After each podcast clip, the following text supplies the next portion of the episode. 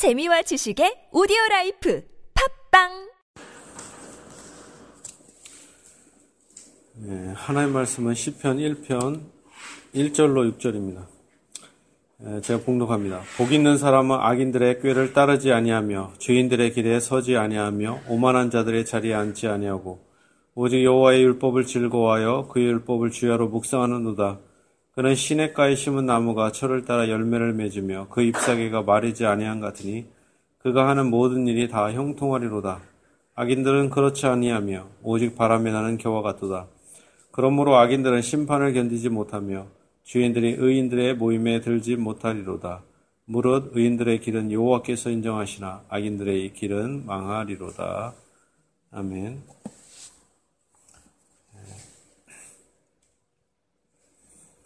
예, 지금 시편 저자는 경건한 자에게 하나님의 법을 생각할 것을 말하고 있습니다. 하늘의 지혜를 추구하는 자들이 진정으로 복을 받는 자들이다. 얘기를 하고 있는 것입니다. 1, 예, 1장 1절입니다. 복 있는 사람은 악인들의 죄를 따르지 아니하며 죄인들의 길에 서지 아니하며 오만한 자들의 자리에 앉지 아니하고 예, 진정으로 복 받는 사람이 무엇이냐? 오늘날 복 받는 사람들은 뭐 좋은 대학을 가고 뭐 돈을 벌고 건강하고 이런 것을 복 받았다 이렇게 생각합니다. 그런데 성경에서 말하는 복은 좀 다릅니다. 진서, 진실로 복을 받는 사람들은 하나님의 법을 연구하는데 진전을 보는 자들이 만사 형통하게 될 것이다 합니다. 반대로 말하면 하나님의 진리를 연구하지 않고 하나님의 진리에 전심전력을 하지 않는 자는 예, 하나님께서 후의를 베풀지 않는다라는 겁니다. 하나님의 진리 연구에 전력, 전심 전력하는 자 외에는 하나님께서 호의를 베풀지 않으십니다. 반대로 하나님의 법을 연구하는 이 학도들은 복이 있습니다. 예, 복을 받는데 일단 하나님의 복을 연구하려면 일단 시간이 있어야 되겠죠. 그럴 때는 악인들의 꾀를 따르지 않아야 될 것입니다. 자기의 생각들을 버리고 인간적 생각을 버리고 하나님의 하늘의 지혜를 구해야 할 것입니다. 세상의 철학이라든가 가르침 이런 것은 다 일시적이고 그러죠. 오늘날에 뭐 중들이나 이런 사람들이 오히려 어떤 팟캐스트에 1위 하고 인기를 얻고 합니다. 그러나 진정으로 하나님의 말씀만이 생명을 주는 것이 아니겠습니까? 이 땅의 지혜는 이 땅에서 뭐, 뭐 이렇게 대단하겠어요. 그러나 하나님의 지혜와 우리의 지혜는 완전히 다른 것입니다.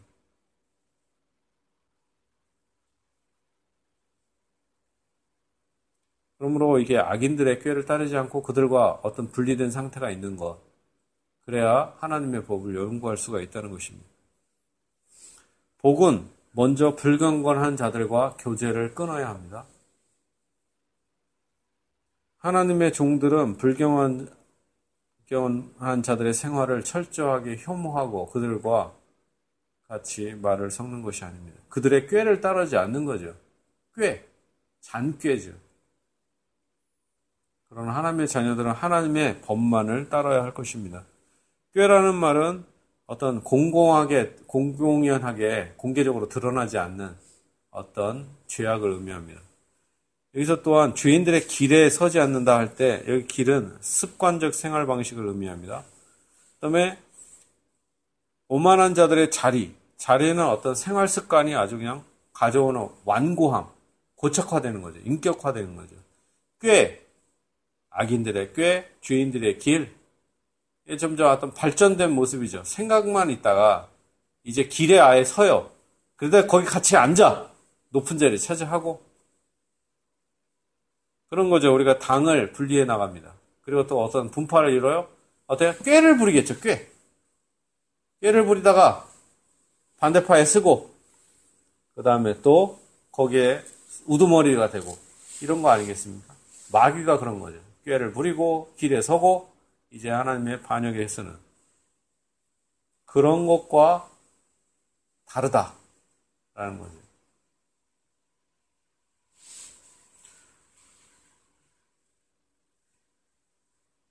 이 시편 저자의 시대에 하나님의 독실한 예배자들은 이렇게 불경건한 자들의 무리에서 스스로 물려서는 것이 필요하다 했습니다. 마찬가지로 오늘날에도 이렇게 위험한 모임에서 우리가 어, 떨어져 나오는 게 필요합니다. 목사들의 모임에도 예, 안 좋은 모임들이 있을 수 있어요. 이단들의 모임. 목사라는 타이틀을 갖고, 그 다음에 무슨 어떤 이상한 모임들이 또 있을 수 있죠. 자유주의들과 함께하고, 이상한 뭐, 그들과 하나가 되면 뭐 하겠습니까? 이단들과 함께가 되고, 하나가 되고, 이런 모든 모임에서 예, 떨어져 나와야 되겠, 나와야 할 것입니다. 그러니까 하나님의 축복을 받기 위해서는 이 악한 자들의 모임과 분리되는 훈련. 오히려 분리되면 왕따가 되고 혼자 되니까 힘들어 보여요. 힘이 없어 보이고.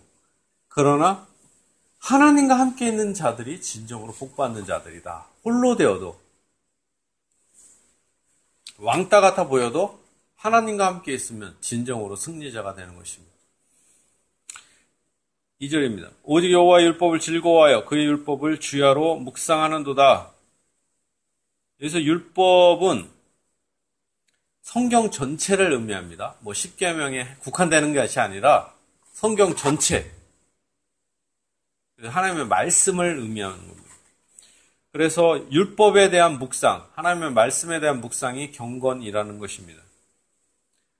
그래서 하나님의 법에 순종하는 것이 하나님을 제대로 섬기는 것입니다. 자기의 판단으로 어떤 신앙 체계를 세우는 것이 아니라 하나님의 말씀에서 경건의 표준을 찾아야 합니다. 그러니까 하나님의 여호와 율법을 즐거워하여 그의 율법을 주야로 묵상하는 자가 복된 사람이다. 혼자 어떻게 묵상한다 이렇게 표현하고 있죠. 혼자 묵상한다. 그래 경건한 자들의 특징이 있습니다. 택한 자들의 특징이 있어요. 뭡니까? 하나님의 말씀을 즐거워한다.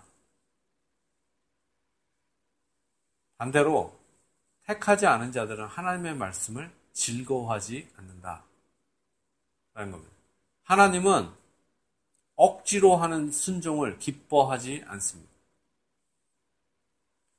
그러므로 하나님께서는 창, 택한 자에게 즐거움을 주셔서 말씀을 듣는 걸 즐거워하십니다. 예수님도 그렇게 말씀하시죠. 내 양은 내 말을 듣는다.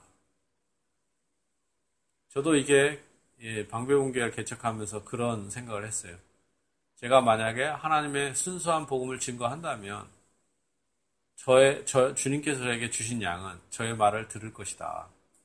듣지 않는다면 뭐 그거에 대해서 이렇게 낙담하거나 그럴 필요가 있는 건 아니죠.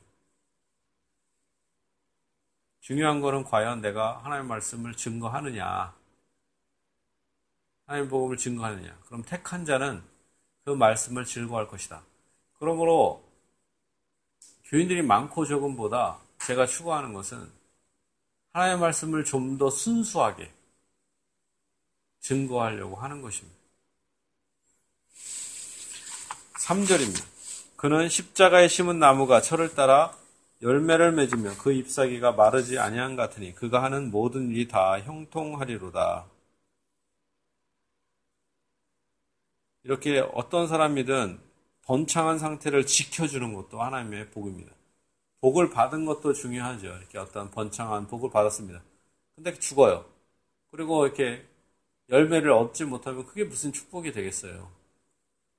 그런 사람들 많잖아요. 어떤 거를 많이 이루었는데 누리지 못하는. 그러니까 누리게 하시는 것도 하나님의 축복입니다.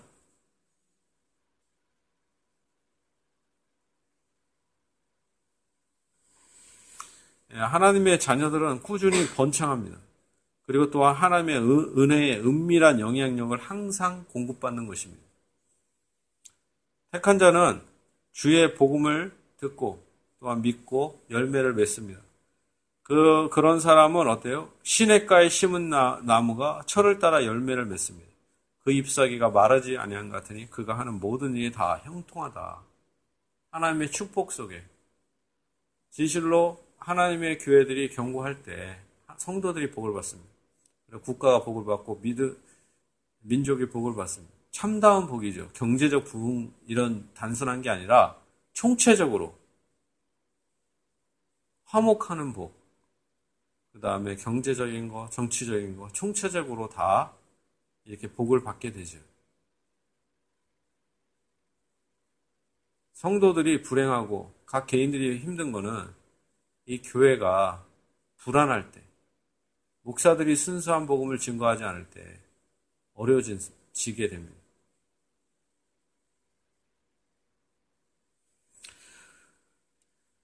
그러므로 이 하나님의 순수한 복음을 듣고 또한 전하고 묵상하는 것이 얼마나 중요하다는 것을 이 본문을 통해서 알 수 있습니다. 4절입니다. 악인들은 그렇지 아니하며 오직 바람에 나는 교와 같도다. 악인들은 하나님의 말씀을 묵상하지 않습니다. 사랑하지 않아요. 그들은 현재는 번창해요. 그렇게 번창해 보여요. 그렇지만 그렇지 않다.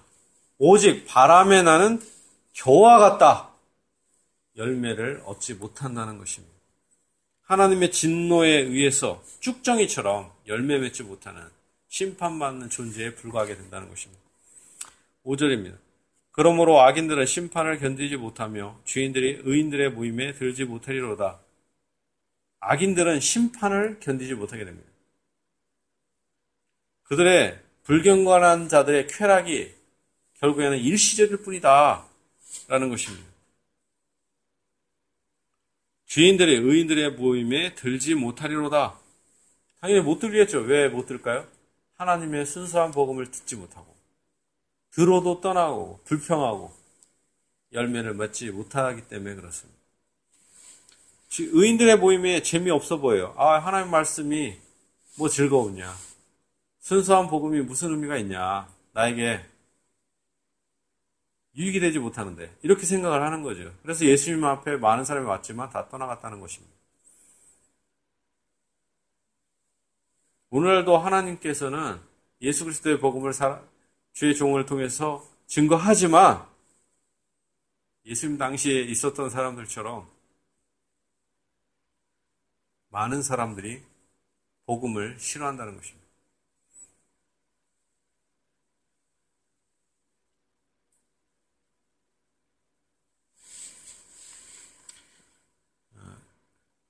6절입니다. 무릇 의인들의 길은 여호와께서 인정하시나 악인들의 길은 망할 이로다.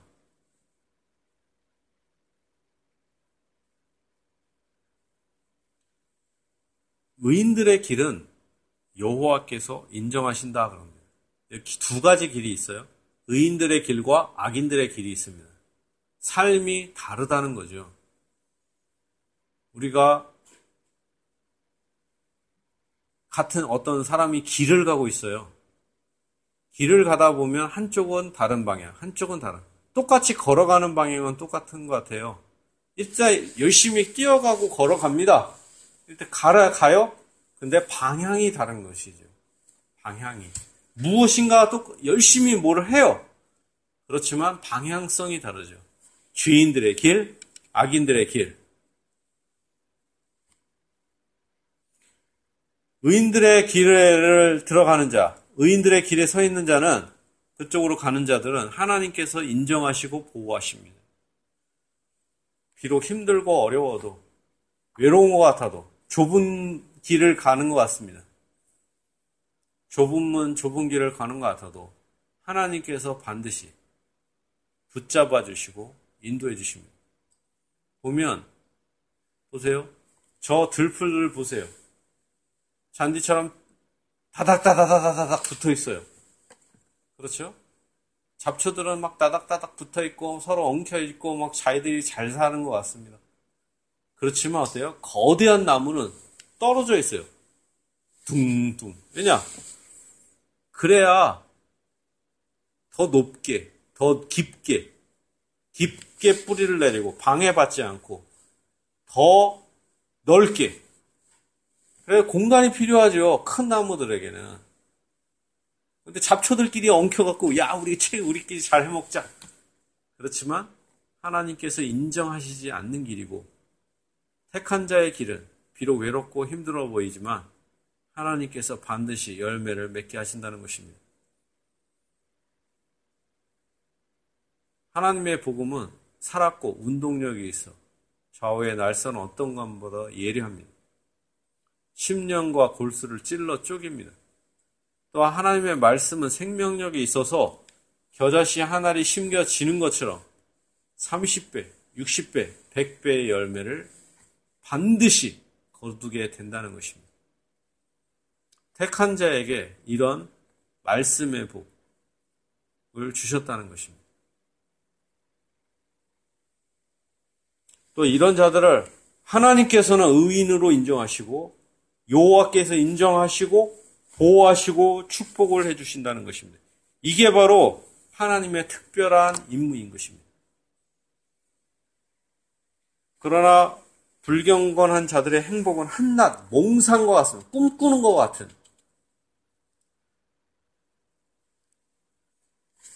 그런 몽상입니다. 하나님은 세상의 유일한 재판장이십니다. 세상이 막 우연히 움직이는 것 같아 보이고 해도 결국에는 하나님만이 심판자이십니다. 하나님은 확실한 보복자이십니다. 그러면 우리는 다른 것보다 하나님의 섭리를 생각하며 우리가 조용히 해야 될 것은 하나님의 말씀 묵상하며 기도하며 감사하는 길입니다. 그리고 이 세상이 불공평해 보이고 어떻게 보여도 거기에 낭망하고 절망하고 그럴 불평하는 것이 아니라 양과 염소를 심판하시는 하나님, 양과 염소를 구별할 최종 계시의 날을 보고 참고 기다려야 할 것입니다. 또한 우리가 이 땅에 살면서 복 있는 사람, 하나님의 말씀을 주야로 묵상하는 진실로 여호와의 율법을 즐거워요. 그의 율법을 주야로 묵상하니로다. 이 말씀을 마음에 새기고 진실로 복을 받아야 할 것입니다. 이런 복이 여러분에게 함께 있기를 바랍니다.